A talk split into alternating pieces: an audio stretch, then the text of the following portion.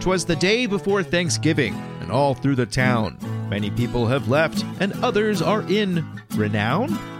Charlottesville Community Engagement is not known for couplets, but perhaps it's time to start a tradition anyway. In any case, it's November 22nd, and there are only so many days left to catch up on stories that still await to be written this year. I'm Sean Tubbs, and I guess I'd better get to writing. On today's program, the first bills have been filed for the 2024 General Assembly. Riverbend Development will take a little more time to develop plans for the Granger property south of UVA's Fontaine Research Park. And the Albemarle County Planning Commission reviews the draft housing goals in the AC 44 Comprehensive Plan update.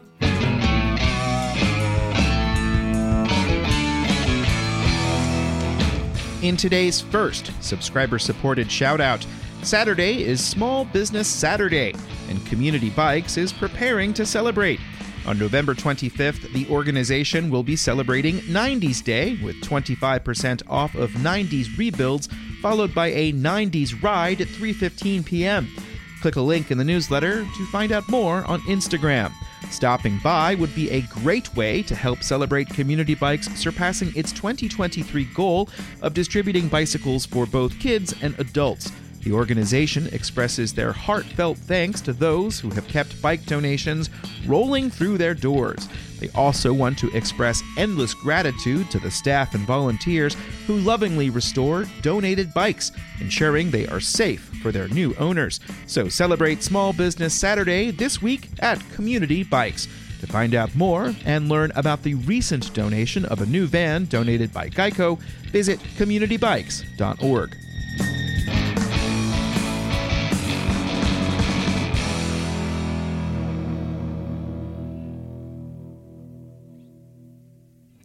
There are seven weeks until the General Assembly begins, or 42 days if you prefer to calculate that way.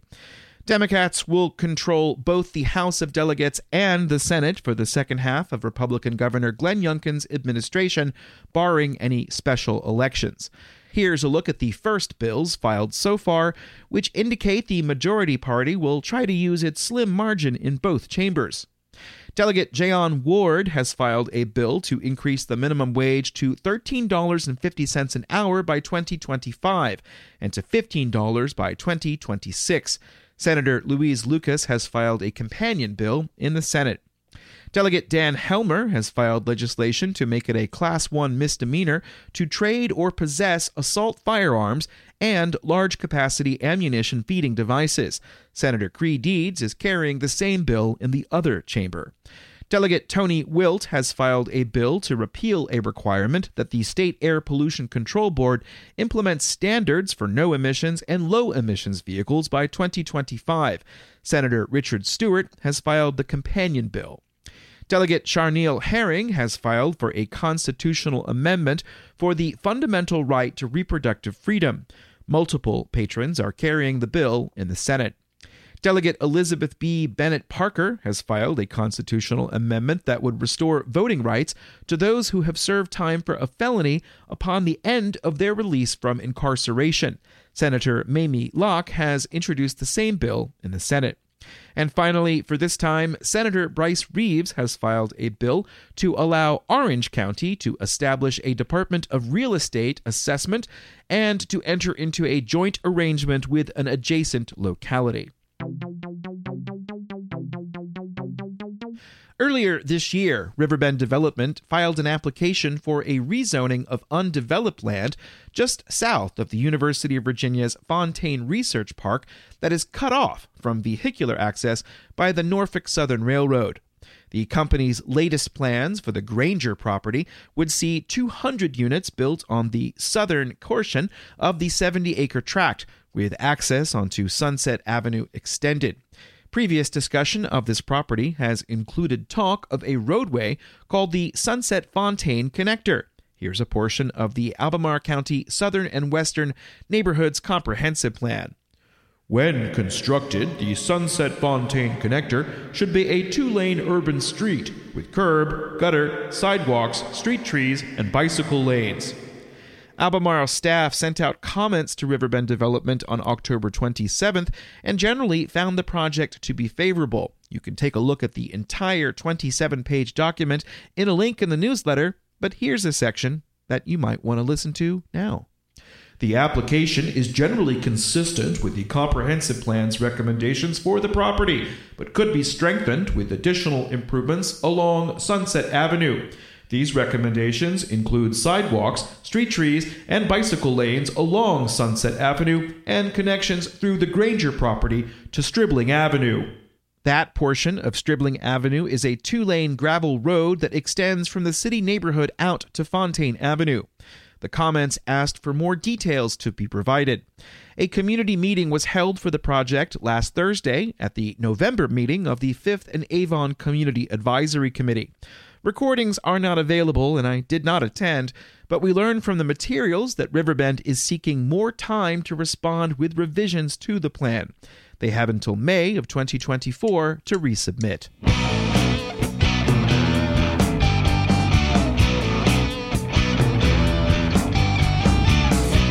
You're listening to Charlottesville Community Engagement. There's been a lot of activity in passenger rail in recent years, but what's really going on? On Monday, November 27th, Virginians for High Speed Rail will hold the latest in a series of town halls with a look at the Virginia State of Rail 2023. Three top officials will give a briefing. They are Jennifer DeBruhl, the director of Virginia's Department of Rail and Public Transportation, DJ Stadtler, the executive director of the Virginia Passenger Rail Authority, and Rich Dalton, the CEO of Virginia Railway Express. You can find the videos of the first two programs in this year's series at a link in the newsletter. These are on the impact of the Infrastructure Investment and Jobs Act on America's rail network and a net zero Amtrak for a sustainable future. Register for the event at vhsr.com.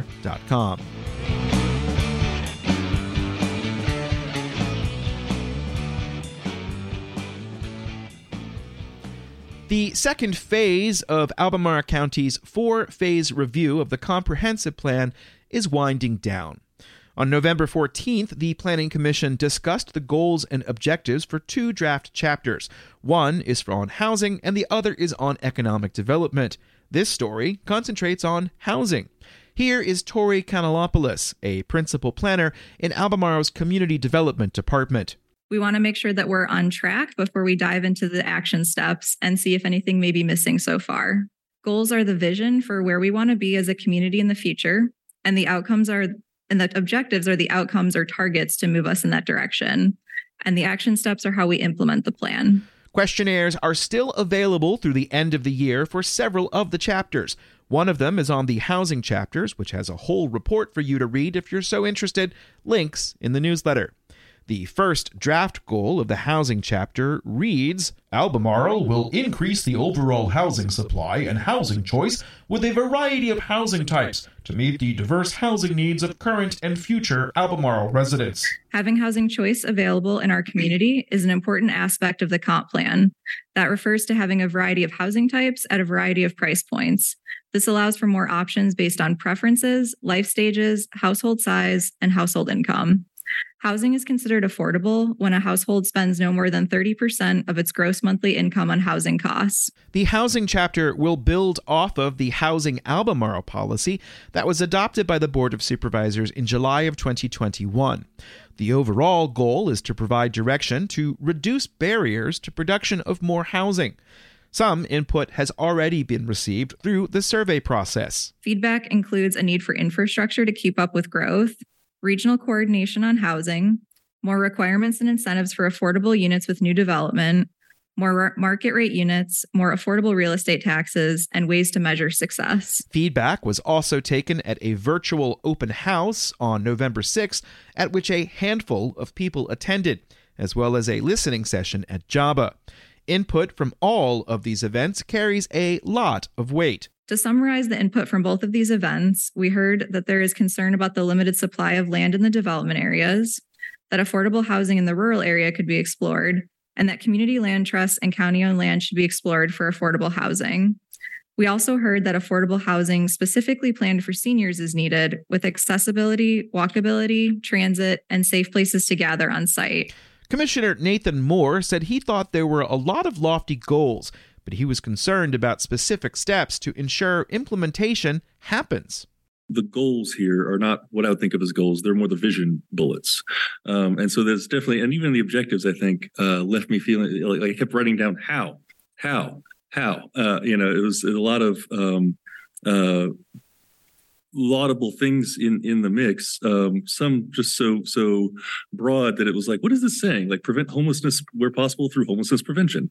I mean, okay. Moore said more needs to be done to ensure that people who work in Albemarle can afford to live within its boundaries you know, I, have been thinking about how we all think about a good community, and it can be walkable, and it can be bikeable, and it can be environmentally friendly, and all that. But if our baristas and our CNAs and our teachers and our firefighters have to come in from Greene, or have to come in from Waynesboro, have to come in from Fluvanna, um, it's not a community; it's a theme park. Moore called for consideration of an upzoning like the one happening in Charlottesville in order to help the county meet the stated goal of building over 10,000 new units by 2040. Commissioner Lonnie Murray agreed with Commissioner Moore's support for investment in land trusts, but disagreed on another of his points. I would not be a fan of broad upzoning since it can cause speculation, making land and homes even less affordable. And also, it could re- uh, remove any incentive for affordable housing. If the if you already have the zoning you want, there's no reason to proffer affordable housing. Murray also said that many barriers to development are in place to ensure that impacts to the environment are mitigated and that people who live in the new developments will be safe. So I think, you know, there's a difference between barriers and unnecessary barriers. Hmm. And so I would encourage that word, injecting that word unnecessary in there, recognizing that not all barriers are necessarily bad. Commissioner Karen Firehock said she supported feedback that encouraged the county to allow construction of so called tiny houses.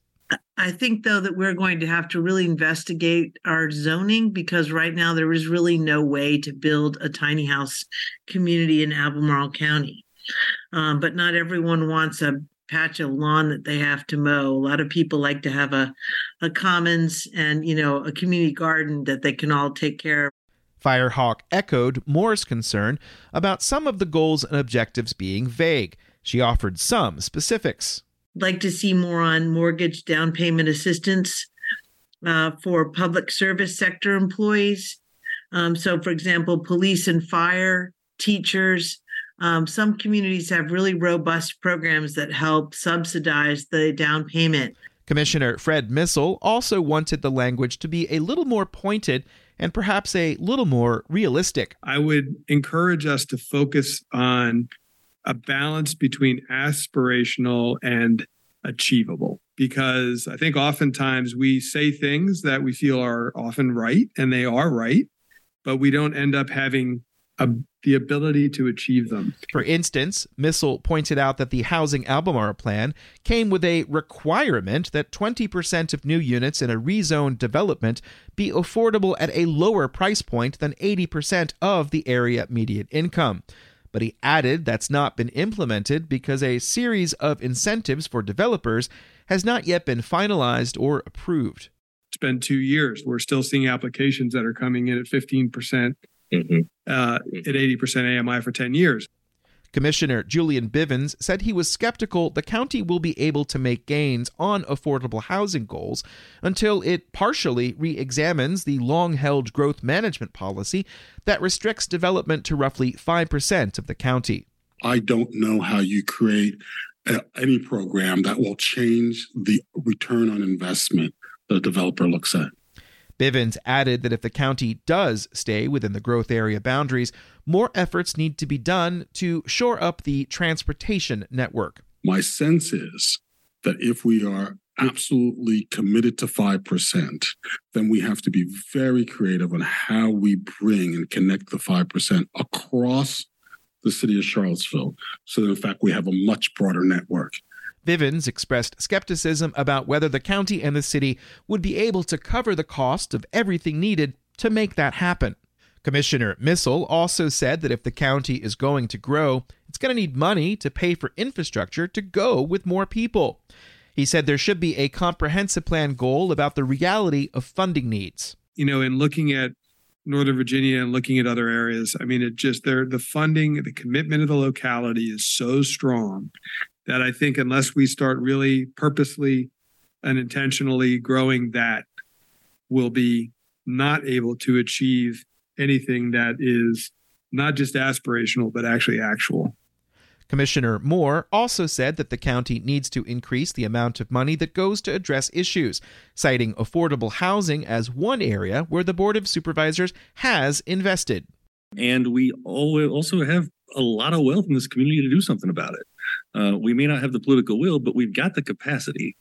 And we have a recent history of investing in public goods or things that the board of supervisors decides are public goods. You know, we just bought a whole lot of land around Camp Rivanna to subsidize the military industrial complex. There's good reasons to do that in the case they did, um, but we could do similar with other things.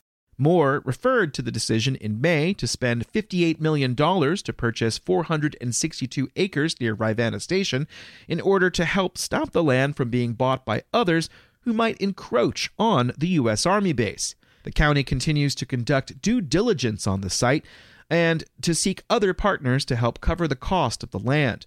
The transaction with developer Wendell Wood's United Land Corporation of America has not yet closed. The Planning Commission also discussed economic development at their meeting on November 14th. You can view the entire meeting on YouTube. Guess where the link is? Next up for AC 44, the Albemarle Planning Commission will meet with the Board of Supervisors on December 4th. The meeting will be at 1 p.m. at the North Fork Discovery Park.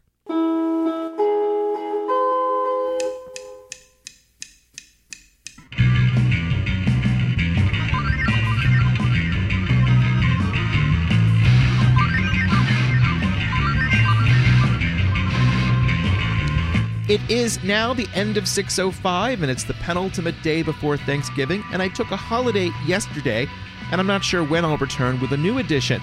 There is still a lot to write to preview Charlottesville City Council's December 5th public hearing on the Development Code, and I'm hoping to get something posted by Monday. When? Take a look at my page on Substack Notes to get updates. I just have to say, I'm grateful to all of you who listen to this, and if you're not paying for a subscription, that's perfectly fine. I mostly just want to make sure that maybe you're sharing this with people and giving me feedback. Thank you to the person who's told me to mix these levels differently. And um, I do all this work out of a conviction that communities need access to what gets discussed by appointed and elected officials, and an informed public seems to make more sense than an uninformed one. Thank you to Ting for their unique sponsorship.